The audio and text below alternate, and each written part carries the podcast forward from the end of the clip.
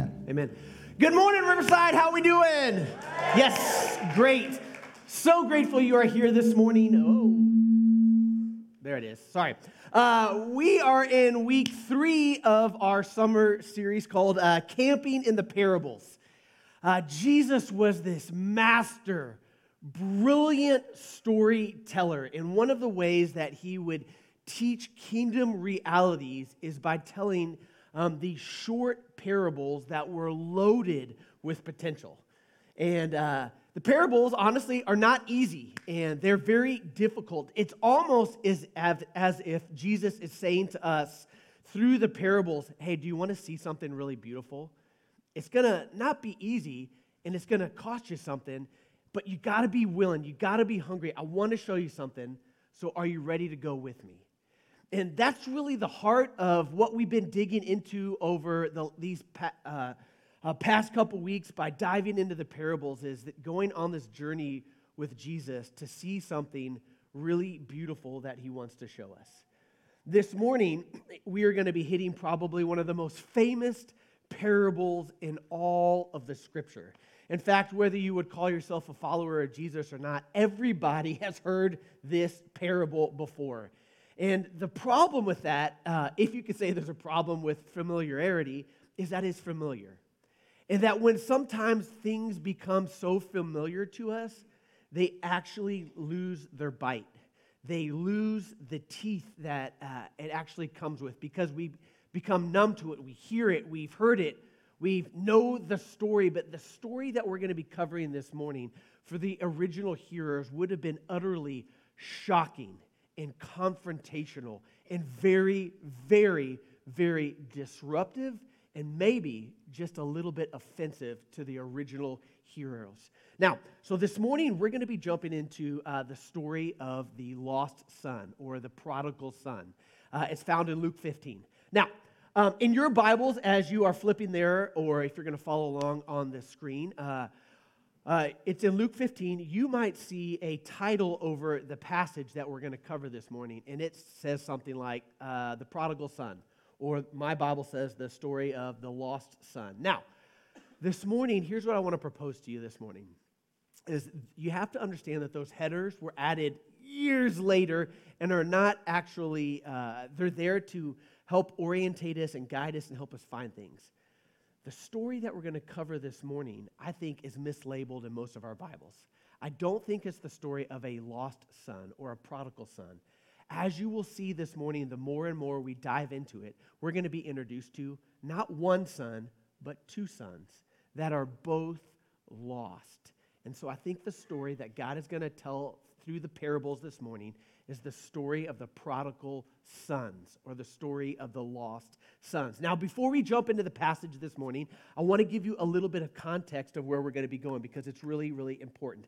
Jesus was a brilliant teacher, and people would be drawn to his teaching and would come from all over to come hear him. And not just like, like the usual suspects, but all sorts of people would be drawn to Jesus. And so our parable opens up in Luke 15 uh, with kind of a familiar setting. Jesus is doing some teaching, and the uh, church people are show up. Of course, they're going to show up because they want to hear Jesus teaching. We are told that it's the hyper religious group known as the Pharisees are there, which are these, uh, they would have considered themselves kind of the religious elite or the experts, or they know how to do the religious thing. They're showed up. But there's also this other group of people that no one would expect to be there because actually, just for all practical purposes, they probably don't belong. Um, the scripture says that not only is Jesus there with a whole bunch of religious people, but Jesus is there with a whole bunch of sinners.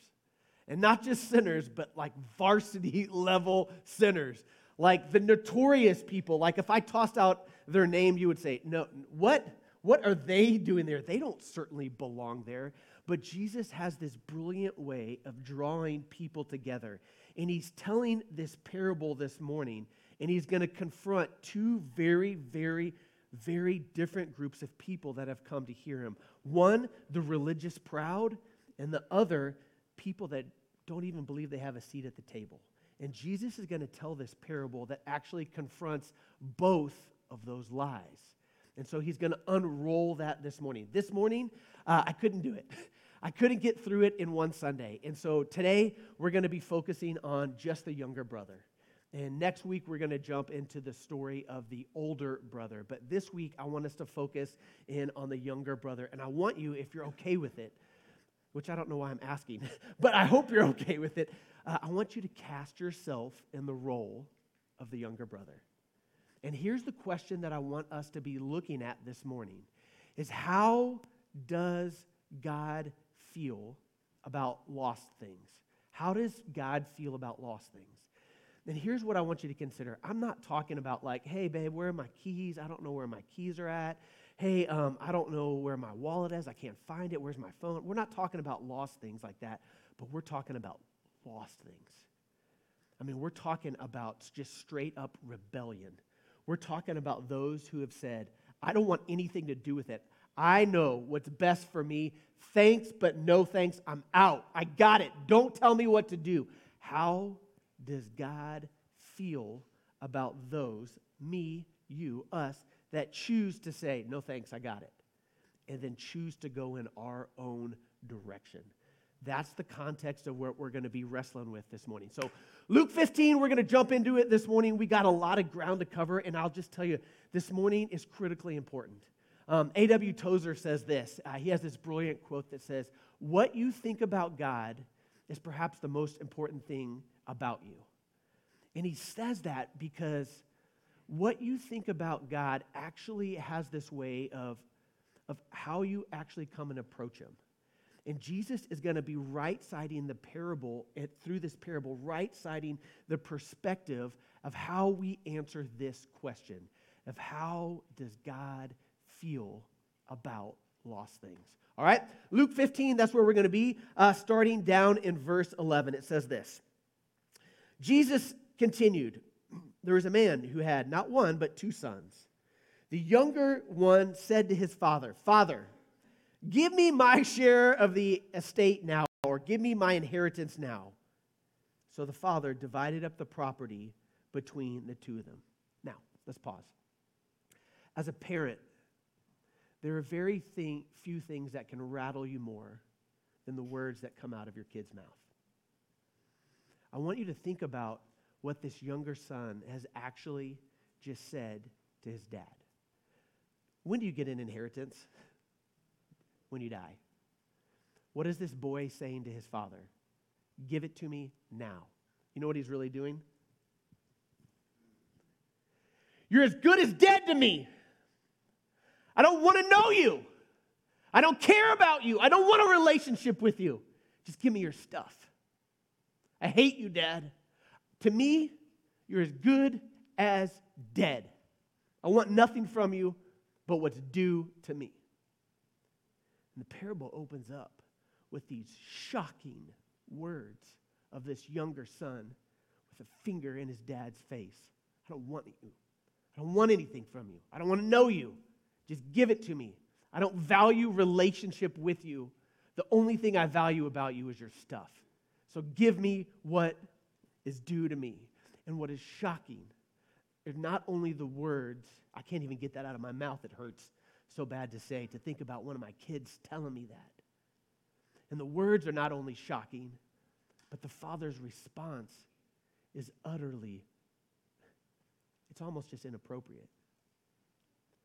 The father divides up the property between the two of them. Put yourself in that scenario. Uh, in my life group, uh, I can imagine what, how this conversation would go if one of uh, our friends in our life group came to us and they're like, man, we've been having problems with our son, and it's getting really bad. And last week he told me he hated me and he wishes I was dead, and he wants his inheritance now. So we've put our house up on the market. We've liquidated all of our assets. We've cleaned out our retirement. And we're going to give our son his inheritance now. What are you thinking? What parent would ever do that? What would you tell somebody in your life group? What would you tell one of your friends if some rebellious, hard hearted kid stuck their finger in their dad's face and said, To me, you're as good as dead? What would you tell them? No way. No, that's ridiculous. And yet, this is what we see this dad do.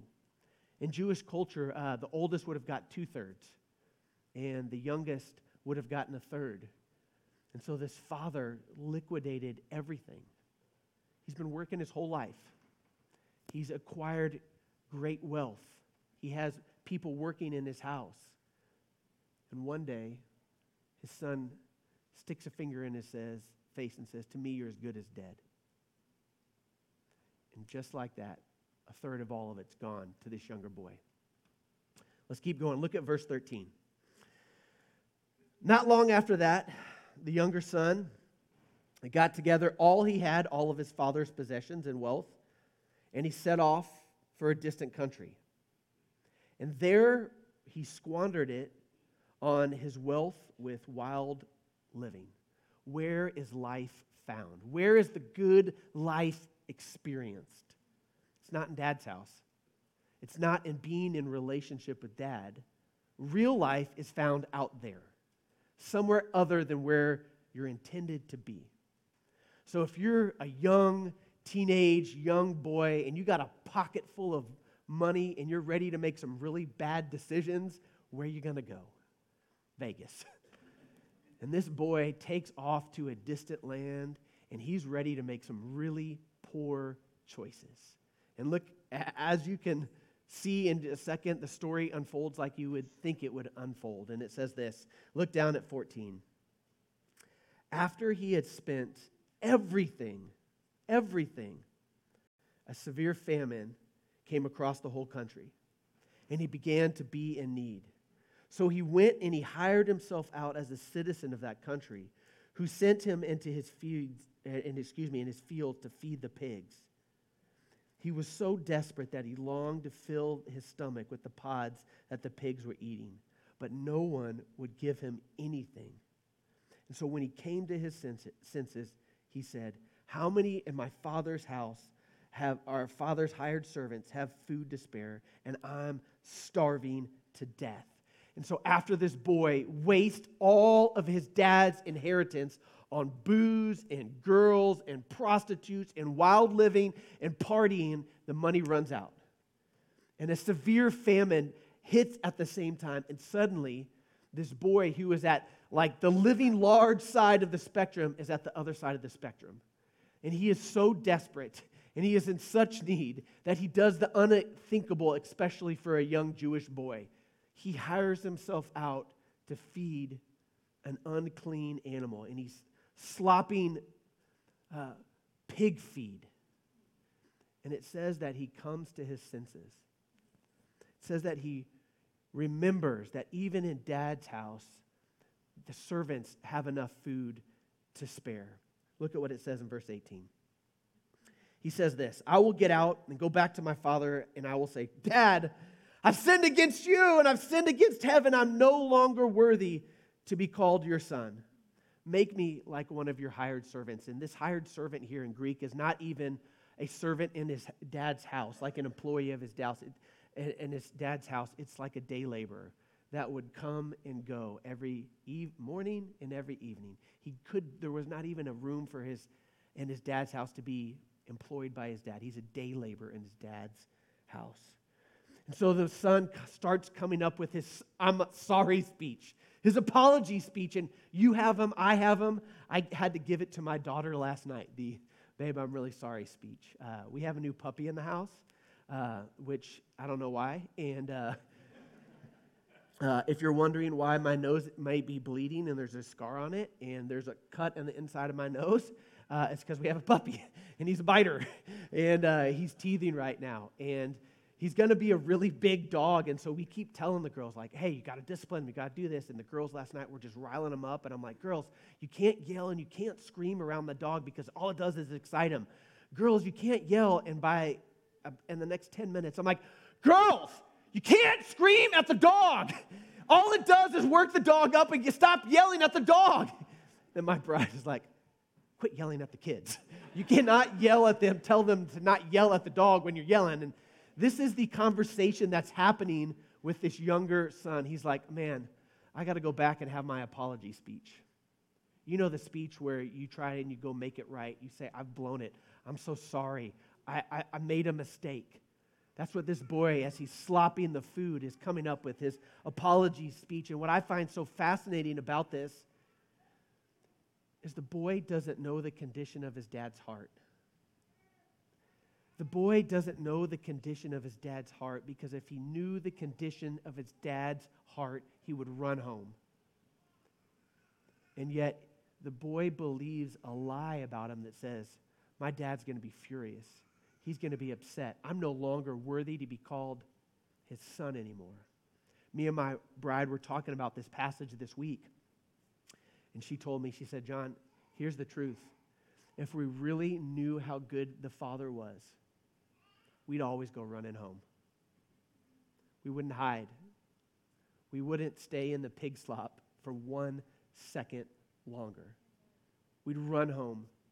But there's a whole lot of us that have a misconception about how God feels about lost things. And this boy had a misconception about the character and nature of his dad. Look at verse 20. It says this So he got up and he went to his father's house. Now remember, we're asking, we're wrestling with how does God feel about lost things, about those who have not just lost their keys, but that have stuck their finger in their father's face and said, I'm out. I don't want it anymore. How does God actually feel about those? Is dad going to say, Get over here, get back to the house? Here's a shovel. You get out there and you work it off. Do you realize you've squandered and wasted a third of my life? Is that what his dad's going to say? Right now, the story begins to take this dramatic turn because you're going to get to see the condition of his dad's heart. All right? Look at verse 20. It says this So he got up and went to his father. But while he was still, what? A long way off, his father saw him and he was filled with anger. He was filled with regret. He was filled with frustration and embarrassment that this lost son was coming home. No. What does it say? He was filled with compassion for him. And it says that he ran to his son, which would have been uh, uh, just utterly embarrassing. You don't run. Uh, the father of the house would never run because, first of all, they wear like these tunic things and you'd have to roll it up and you'd see his legs and it'd be weird and be awkward. And he just wouldn't do it. But this father has no inhibition and just runs right towards his boy. And you need to hear this this morning. It says, while he was a long way off, even when the son couldn't see the father, the father still was, the father could still see the son.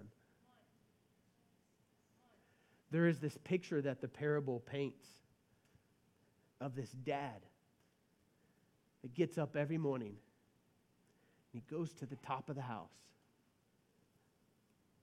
and he's looking and he's just scanning the horizon day after day after day. Because even though the boy couldn't see the dad, the dad could see the boy coming from a long way. Oh my gosh, y'all. Is that him? I think that's him. That looks like him. Guys, that's him. He's home. The father runs down the house, rolls his tunic up, poof, takes off to greet his boy. Look at verse 21.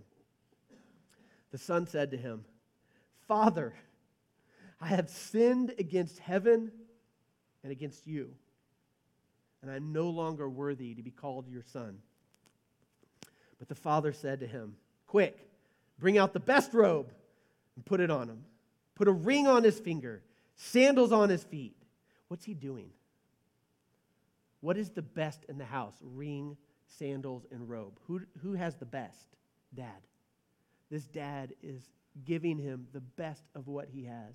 He's restoring identity. He is telling the world, as you'll see in a second, that this one is mine and this son belongs to me. He's part of my family. And so he's giving him all of the family's best stuff. Verse 23 Bring the fattened calf and kill it. Let's have a feast and celebration. For the son of mine was dead, and now he's alive again. He was lost, and now he's found. So they began to celebrate. Do you remember when the Spurs used to be good? Do you remember that?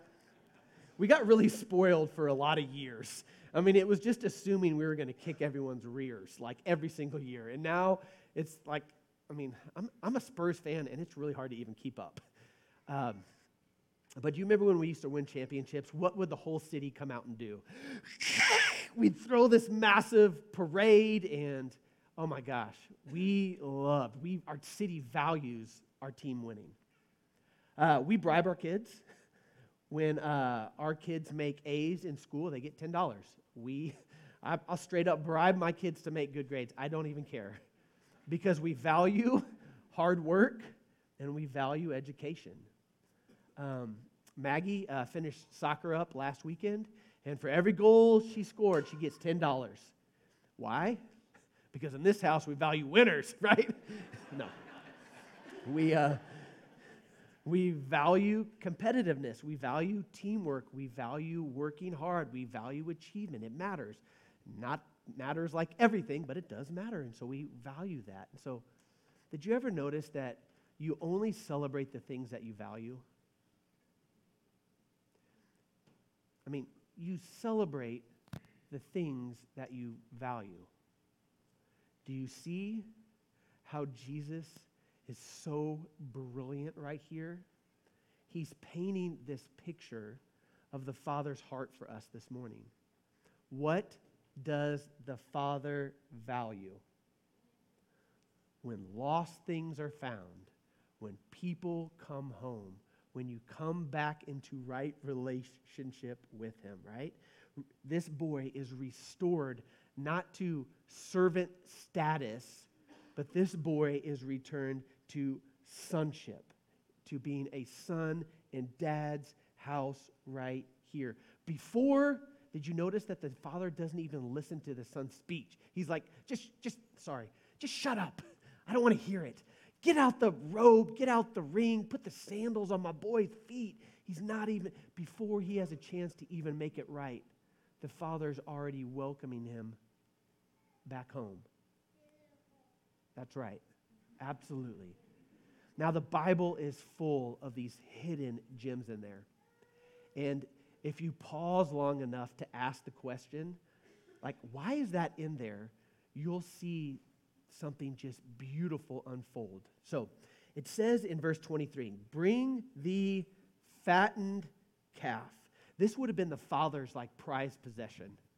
This would be uh, not, a, uh, uh, you wouldn't kill a calf for like the family dinner. Like this calf would have fed like multiple, multiple, multiple families. And it would have been the father's best of the best that he has to offer. It would be like, uh, um, not just me taking my family to Ruth Chris, but taking all of you. Hey guys, I've rented out the whole restaurant. Come with me. You're going to get the best of the best today. I'm taking you all out. This is what the Father is doing. That fattened calf would have been um, reserved for only the specialist occasions like a banquet or a wedding or the Father's best day. And the Father says, Get out that fattened calf. Now, do you know what my next question was? Is question was is how long does it take a calf to get fat? Because the scripture's very on purpose. And in my mind, it says, well, bring out the fattened calf. How long does it take a calf to get fat? I don't raise calves. I don't raise cows. I don't know anything about that. But I would imagine it doesn't happen overnight, it doesn't happen in a week, probably doesn't happen in a month. But I would imagine for a calf to get really plump and fat, it's got to take a, a long time. So imagine that. Imagine the dad when the boy takes off. You know what the dad's first, first response is? Hey, hey, you know that scrawny calf that's tied up out back? Put it in the best field we have. Let's fatten that boy up. Let's get that calf big and fat because one day my boy's going to come home. One day. It may not be tomorrow, it may not be next week, but one day we are going to celebrate when that boy comes home. Do you know what the father does the moment the son leaves? He becomes the world's best party planner. He plans the celebration for when the son actually returns. Put him in the field, fatten him up, because one day the boy who is lost is going to be found. And Jesus, remember, is telling this parable to two very different groups of people. Next week, we're going to fo- dial into the older brother. But remember, he's telling this story about the younger brother to a whole bunch of riffraff that, that honestly, from all practical purposes, don't belong. like they can't even imagine a seat at the table. And what does this parable shove in their face? What does this parable confront? How is it jarring to these people that think that they don't even belong? Remember, this story is about how does God feel about lost things. And you can tell, brothers and sisters, about how about what somebody values by what they're willing to celebrate. And this dad celebrates when something that is lost is found. Now, I want to I want to be honest with us this morning. How many of us would say, "Oh, that's me"? Like I like maybe not my whole life, but there are chunks of my life where I'm prodigal. I have chosen not relationship, but I got it. No thanks. And there are chunks of our lives where we are in a distant land and we're honestly we're we're living in pig slop. That's me. I mean, I've got my stuff. You've got your stuff. We all have our stuff. And there's this invitation from Jesus like, come home. Come home. Come home. If we really knew how good he actually is, we wouldn't do anything but run back to dad's house. How does God feel about lost things? Let's watch this.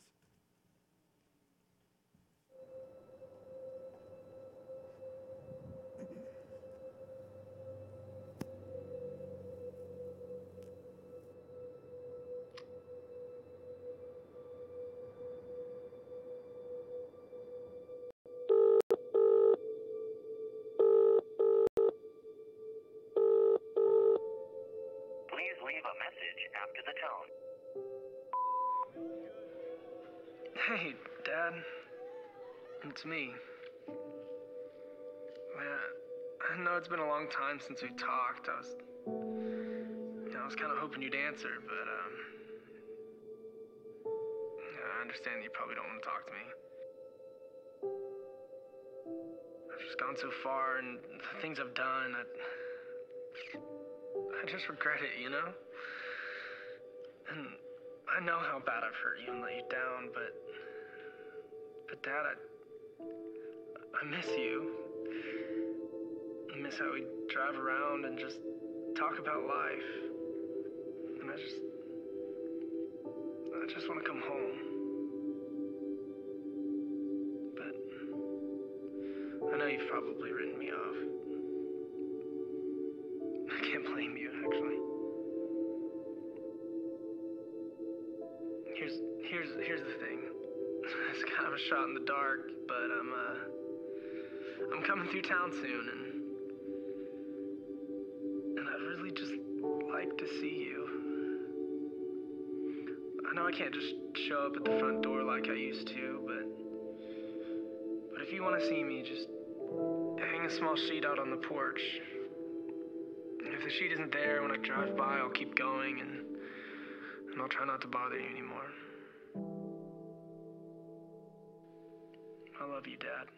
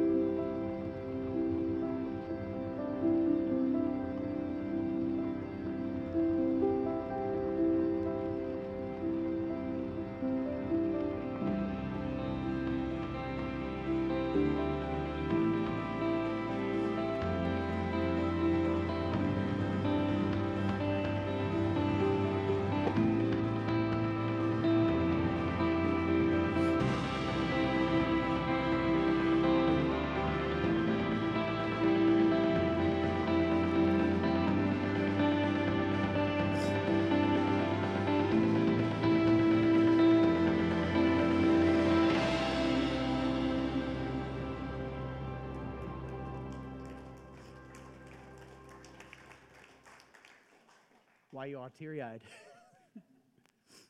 is because there's, there's something so beautiful, so provocative, something that just, just draws you in about coming home. The boy believed the lie that real life is found out there on my own, self sufficient. And the story, the parable tells us there is no life found out, no life outside of what's found in Jesus Christ, of being in dad's house. And that's for you this morning. That's for me. All of those little areas where we have become lost, all the prodigal parts of our lives, there's an invitation from Jesus to come home. How does God feel about lost things? Well, what does God celebrate? When lost things become found. This morning, uh, we get to do uh, something that is, it, it does not get any better than this. It does not get any bigger than this.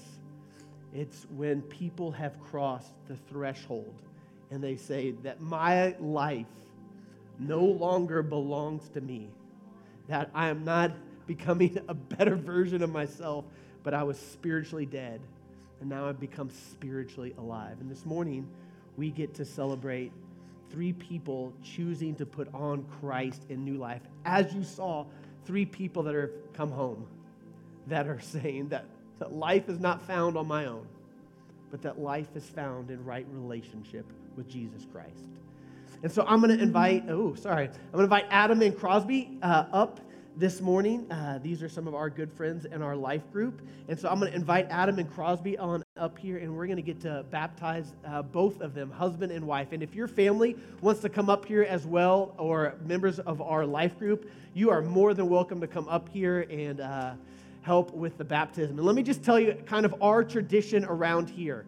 Um, there's lots of things to celebrate. Remember, remember from the story, what you celebrate are the things that you value. And we value this. We value people crossing the threshold. Uh, and so, Riverside, here's kind of what we're going to do we're going to dunk them underwater.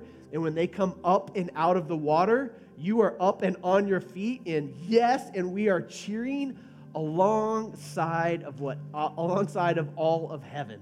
Because heaven is cheering in this moment as, as well. And so uh, we're going to baptize Adam and Crosby right now. And uh, let's go ahead. And uh, who's up first? All right, come on.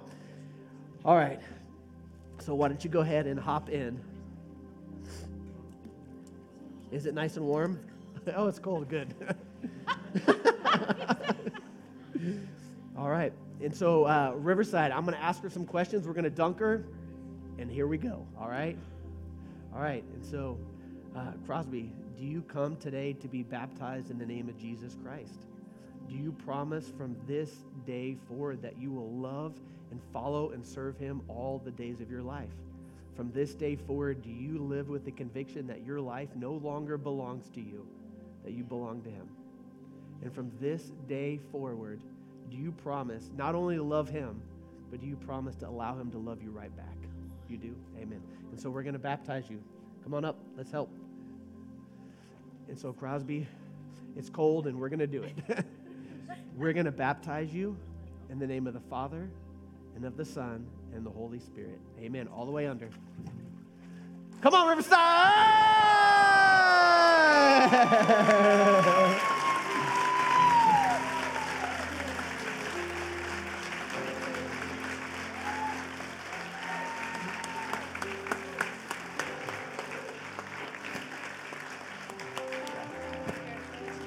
just beautiful. Adam, hop on in, man.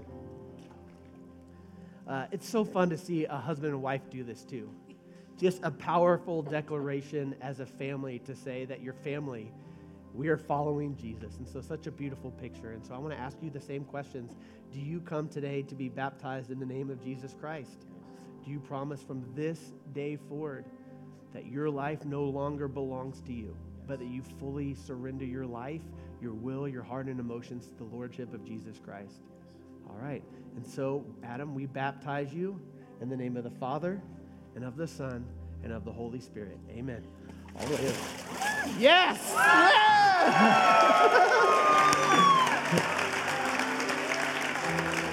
Love you, man. Love you. Thank you. Hold tight. One sec.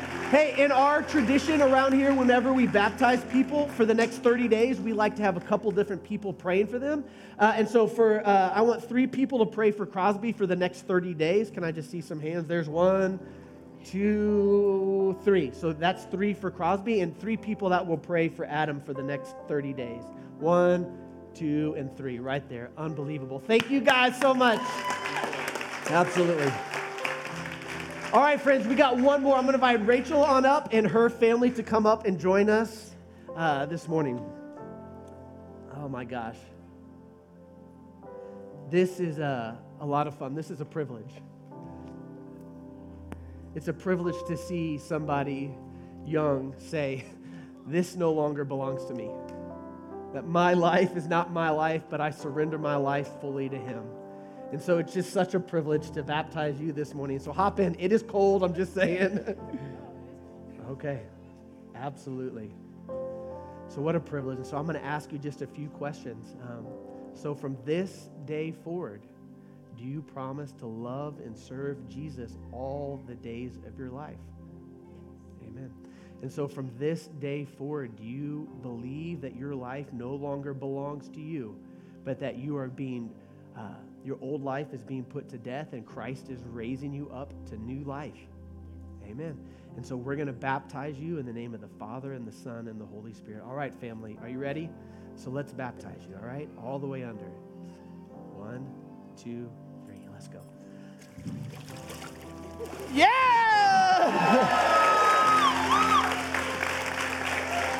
Absolutely. Such a privilege.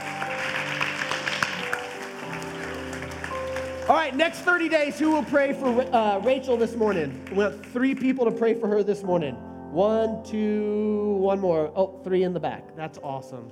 Unbelievable. Congratulations. Thank you, family. Absolutely. Hey, let's hear it for all of them this morning.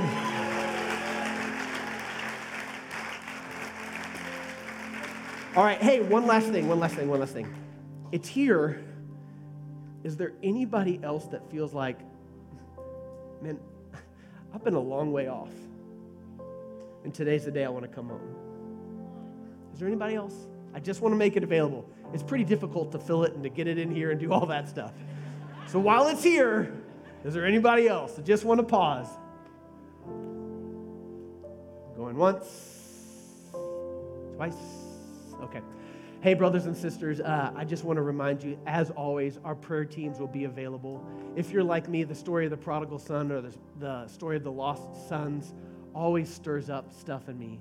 There is no greater privilege than having people come alongside you and pray for you and encourage you and stand in the gap.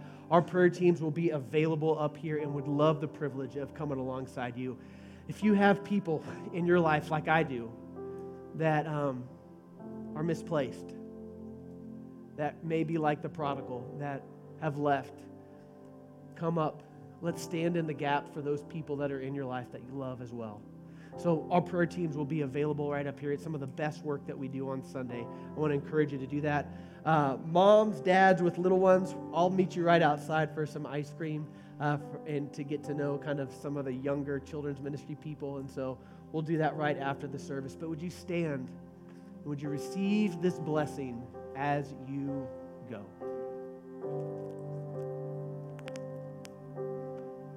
May the Lord bless you and keep you. May the Lord make his face to shine upon you, to be gracious and kind to you.